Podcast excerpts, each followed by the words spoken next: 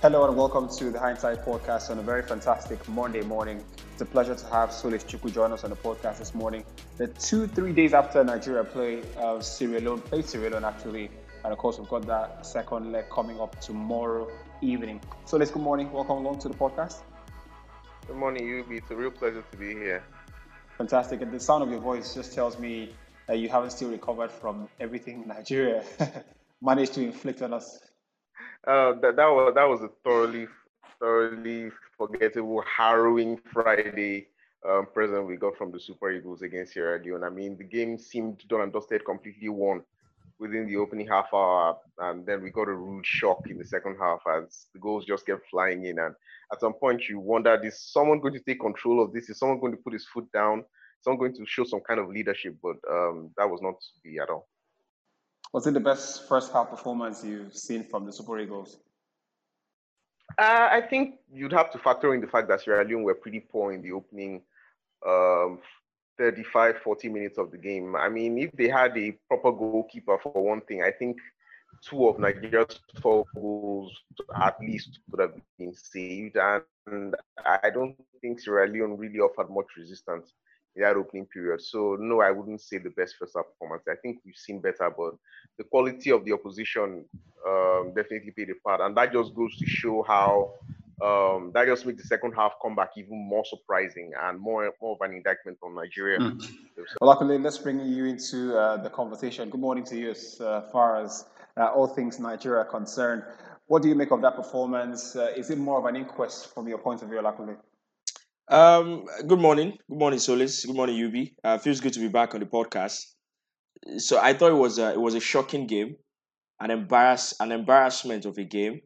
Um, after the two friendlies Nigeria played in the last international break, um, Nigerian fans wanted some sort of victory, and it felt like that in the first half of the game. To capitulate in that manner is it, it, it takes the team, you know, multiple lots of steps back and you know a lot has been said about how much work the manager has done up until this moment it feels like you know everything has crumbled after that game because you're talking Sierra Leone.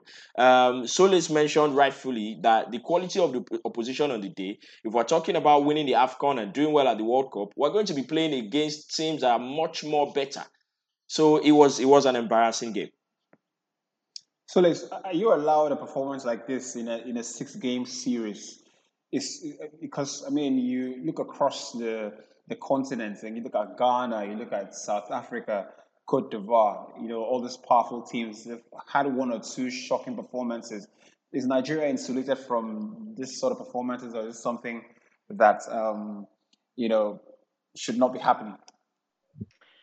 Uh, I think the format of the qualifiers and of the AFCON now, which has been expanded, sort of means that teams can get away with the odd performance like this. I mean, we know two teams qualify from each group, so there isn't really much at stake when stuff like this happens. I guess that has also fueled some complacency from not only Nigeria but some of the top sides across Africa at the moment. I mean, I, I think only Senegal are perfect in qualifying, four from four and the first team to qualify for the AFCON. So the format is more forgiving of you know missteps like this. And yeah but ultimately you have to look beyond that and look at the actual performance on the day. And like i said sierra leone were really poor.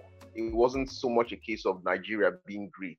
So when you look at that and then you also consider how the team collapsed in the second half there's definitely cause for a lot of concern how many steps uh, backwards does this take us? And obviously, you think about the inquest that has followed since that performance, but you you normally level-headed people, you know, um, the ones who are more likely to take a step back from the noise and think about it. How many steps does it take us backwards as the national team? Because we've made so much progress, that has to be said, in the last uh, couple of years.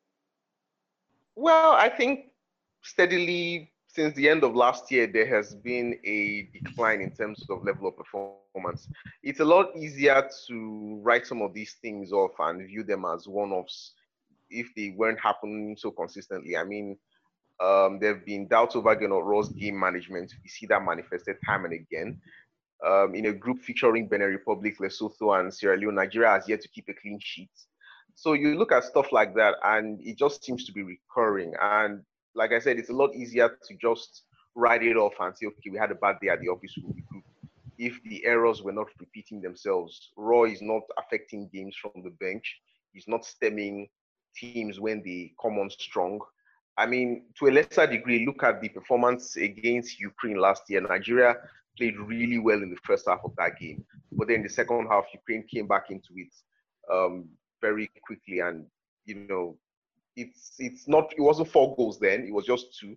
But you could say in a way that there was a warning from that that Nigeria tends to drop off, and that the coach does not necessarily have the wherewithal to address that. So it's it's part of a recurring problem really that has not been addressed, and that's why a lot of people have um, somewhat gone.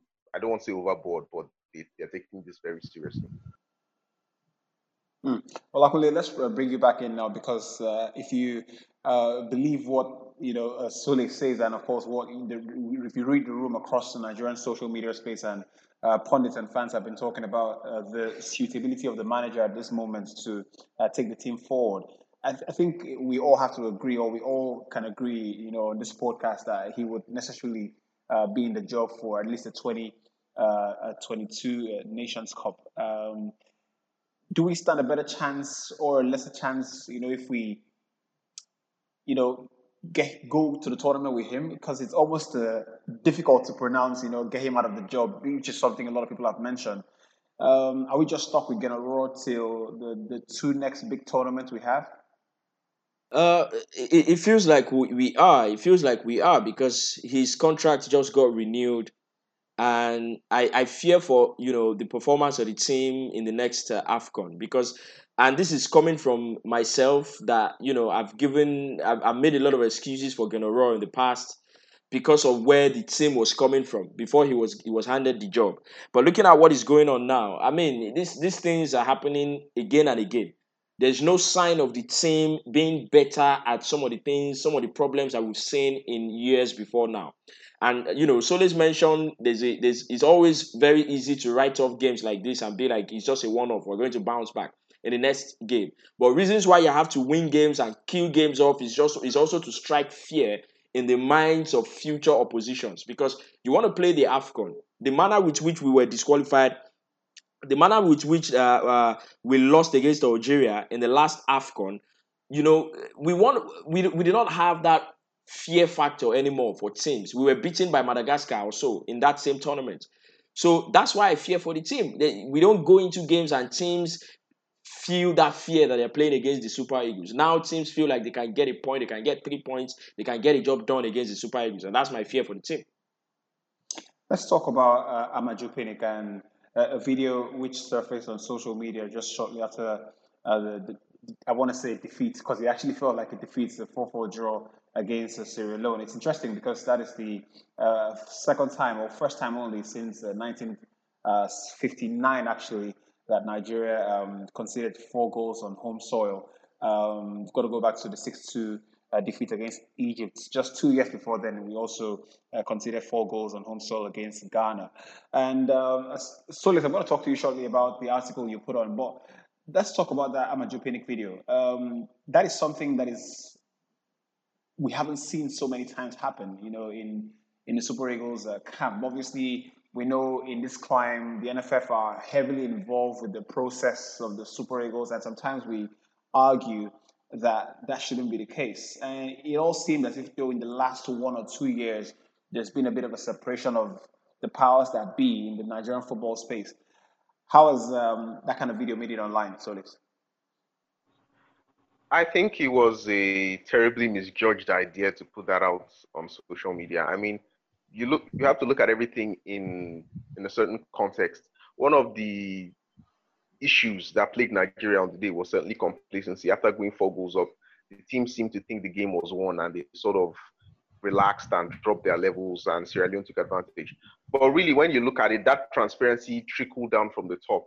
We saw pictures before the game of Amaju Pinnick among others, inter I don't want to say interfering, but getting involved in the team's training. So you could you could that kind of an action like that sends the wrong message to the players that okay, this is opposition that necessarily won't give us much of a problem. I mean, you can't imagine you wouldn't be able to imagine Pinnick doing that if we're playing against say Brazil, for example. you know everybody would be switched on. And I'm using Brazil because um, Pinnick mentioned them during his very impassioned speech after the game. So that's just something to keep in mind. Um, if we're playing a really an opponent that Pinnick considered, you know, tough and one that they expected the team to be switched on for 90 minutes against, he wouldn't have done what he did. So that type sort of sent, him sent a message to the players. So him coming out after the game and addressing the players in that manner and um, bigging himself up basically for the great job he has done, which you know is the job he was supposed to do anyway. Um, it sort of felt like he was playing to the gallery and trying to cover his cover himself more than anything else. So it, it wasn't it wasn't a terrible, um, a very well judged attempt at um, at covering his own behind. I think. Uh, Olakunle, uh, Solace mentioned, of course, Amaju Pinnick and uh, lot of uh, top government officials uh, training with the team. I think Deputy Governor of Edo State was also involved with the, the team's training, and I think Sunday Dare, the uh, Honorable Minister for Youth and Sports, uh, being involved. I mean, we talk about the Super Eagles all the time, and the national team being the holy grail of Nigerian football should be carried as a, a premium product. And in many ways, um, the, the administrators say one thing and the actions uh, say, say another. You know, this clearly sends out, if not the, the wrong message, but from an optics point of view, it clearly someone in that setup has got to tell the people if we don't win this game, this becomes a disaster from a, a PR point of view, at least, and it is proven to, to be the case. I, I think I totally agree, uh, uh, Yubby. There's a there's a high level of irresponsibility going on. There's a high level of mediocrity going on because you're about to play a competitive game and you have administrators, football administrators in the country training with the Super Eagles. There's so many angles to how wrong, so many levels to how wrong what we saw before that game, you know, is. But let's let's just put that aside now and talk about the fact that all of a sudden, you know, the team capitulated, and these same admi- administrators are now trying to look to the to the, to the public like they are doing their jobs. So now the minister is saying only a win will be acceptable in Freetown. Now Amaju Pinnick has gone and, and, and made a speech in the, in the in the dressing room that has gone, you know, on, on social media. So now they're trying to show to the public that we're doing our jobs, which is which is very irresponsible. If you were doing your job, your jobs, you had no business being on the pitch training with the boys in the first place. More so where you're talking about everybody has been complaining about we, have had COVID this year. It's been it's been it's been crazy this year so far from the from from a, a uh, pandemic point of view. So and and Solace put it the right way. You know, the the, the the the the president of the NFF is now trying to say that we've I've, I've done my job. You know, we've paid for this, we've paid for that, we've paid for all of this, as if you're paying for all these things from your own money. You are you are an administrator. You're supposed to use the funds of the organization to better the football of the nation. I do not understand it. It is a high level of irresponsibility as far as I'm concerned. And it's just annoying. It is it is it is silly, you know, for the want of a, of, of a better word. I'm just going to take uh, both your uh, comments on this. Uh, Solace, uh, Olakunle, already touched the point. I think uh, uh, certainly um, incensed by uh, the actions that happened. But uh, from a COVID point of view, I mean, CAF put out a statement that no journalist will be allowed uh, to cover the game. I'm not quite sure how much that was um, adhered to. But, you know, from a public health point of view, the players coming from European football, coming from what you would call some sort of a bubble, an airtight bubble where, you know, the, the, the tested twice a week and all that stuff to have that much interference just sends out the wrong public or you know you know um, national message that you know when they come back to Nigeria to play football, you know they're not necessarily going to have the best public health you know um, criteria and procedures followed because easily easily I mean anybody could have been could have been positive and that easily could have sent the game into jeopardy, uh, don't you think? Yes, and that really is why a lot of these photo ops were so badly misjudged. I mean, you can imagine what the clubs of some of these players are thinking. I mean, we saw some of the pictures after the first training session in Benin, and it was it was actually quite worrying to see the level of access that all kinds of random people were having to these players. I it, it calls into question a lot of the judgments of the of Nigerian football administrators, and that really if if if Pinnick wants to reel off the many things that he graciously has granted um, our Super Eagles, who of course are at his mercy, he might be better served looking at himself and some of the conduct that he allowed to go on under his watch. I, I think I think this was a serious goof and a serious gaffe. And if not for FIFA legislation that mandates clubs to release players, I think clubs will be having second thoughts about letting some of our Nigerian internationals come down here to play for us. Well, it's, a, it's certainly uh, going to be an interesting uh, game going into that Tuesday um, second leg of the African Cup of Nations qualifier. Olakunle, I'm just going to take your final thoughts on, on the Super Eagles as far as uh, that qualifier goes. Uh, what do you expect in that game? Is there any um, remedy to what we saw? Does a win eventually wash away uh, everything is forgiven after a win? Is that possible? No, I mean, from a from a personal point of view, I don't think everything is forgiven after a win. As far as uh, uh, uh, the the qualifiers go, if you get a win, then Nigeria go to ten points. It's already you know a not so difficult group, a group that the Nigeria, the Super Eagles should qualify from quite easily. So you get a win, they go to uh, ten points. Uh, uh, so for a lot of fans, you know, they might think now we've won a game, so we can move on. But for for us football people, we know that the problems in that team remains and we need to fix those problems. And how do we fix those problems? We've got the same manager who is who have not who is not been able to fix those problems for the past three four years. So that's the worry. So i don't think for as, as far as i'm concerned i don't think everything will be forgiven but i do hope we get a win. What, what would be success for uh, Gernot in this final two years? You know obviously he has um, made some some interesting records uh, in his time here fielded the youngest national team in in World Cup, uh, his uh, the 2018 World Cup, uh, qualified the team to major tournaments with games to spare, and um, you know there's lots of positives. But in your mind now, at that lowest point, I would think, what would you say would be success when the contract expires? I think success would have to be winning winning the Afcon easily, easily because you've got every everything to win it. You know, you've got a quality team, quality players all across the pitch.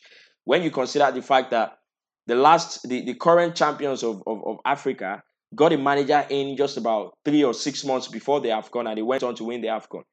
Riding on the on the on the amount of quality players that they have and the tactical uh, uh, prowess of the manager, success would have to be to win the AFCON. You've gone to the semi-final, you've got to take a step further. Solace, what, what will success be to you as we wrap up?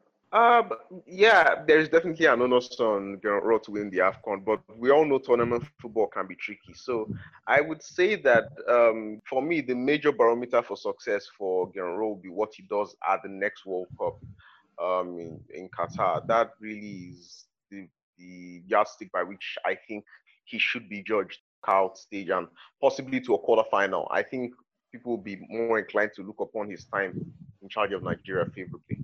Fantastic, brilliant. Uh, our thoughts, of course, are still with uh, Victor Osimhen, who picked up an injury in that first game. We don't want to talk about that. And of course, uh, heading into uh, the next uh, couple of weeks, we wish him a speedy recovery as he was just beginning to, you know, get in the groove of things for his uh, club side Napoli. Right then, gentlemen, international football wraps up this week for the final time in 2020, and Liverpool cannot seem to catch a break. Olakunle Injuries left, right, and center. Henderson, we're just hearing, is in doubt as the injury list grows. Trent, of course, picked up an injury for the international break. Alex Oxlade-Chamberlain already uh, in the injury uh, room. Thiago Alcantara, Virgil van Dijk, Andy Robertson, who, of course, was involved with Scotland in that famous uh, victory over Serbia.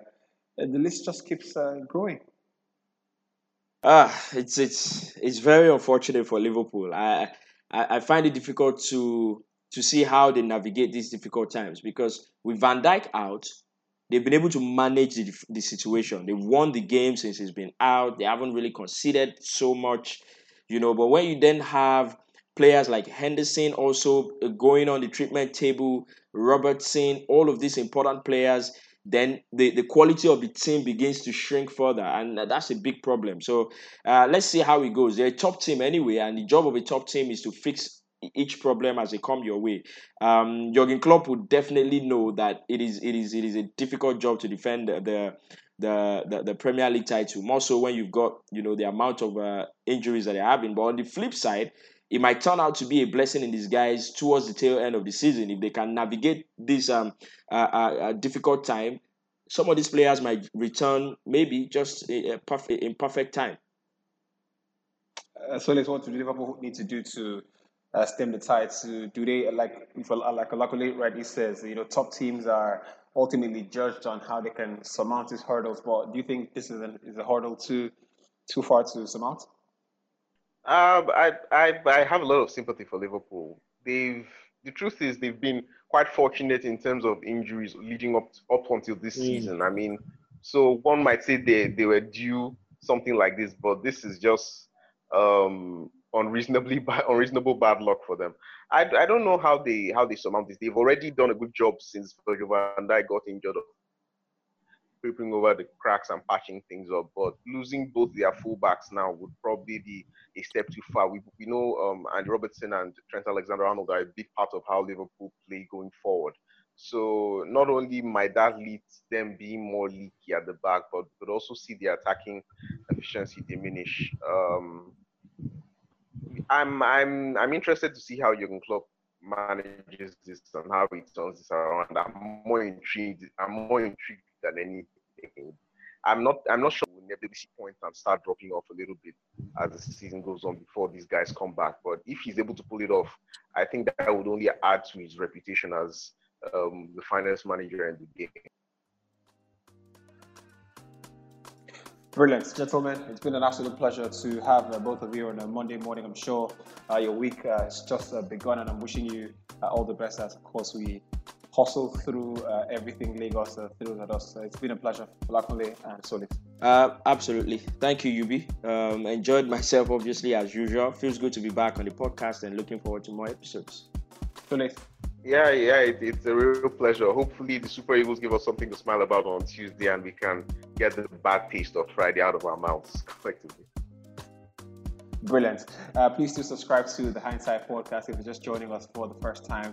Uh, visit your podcast platforms, uh, preferably Google, Apple, and Spotify uh, platforms. Simply search the Hindsight Podcast. Well, the Hindsight Podcast is an association with Wallaces.com. My name is Yubby Nguonovid. See you soon.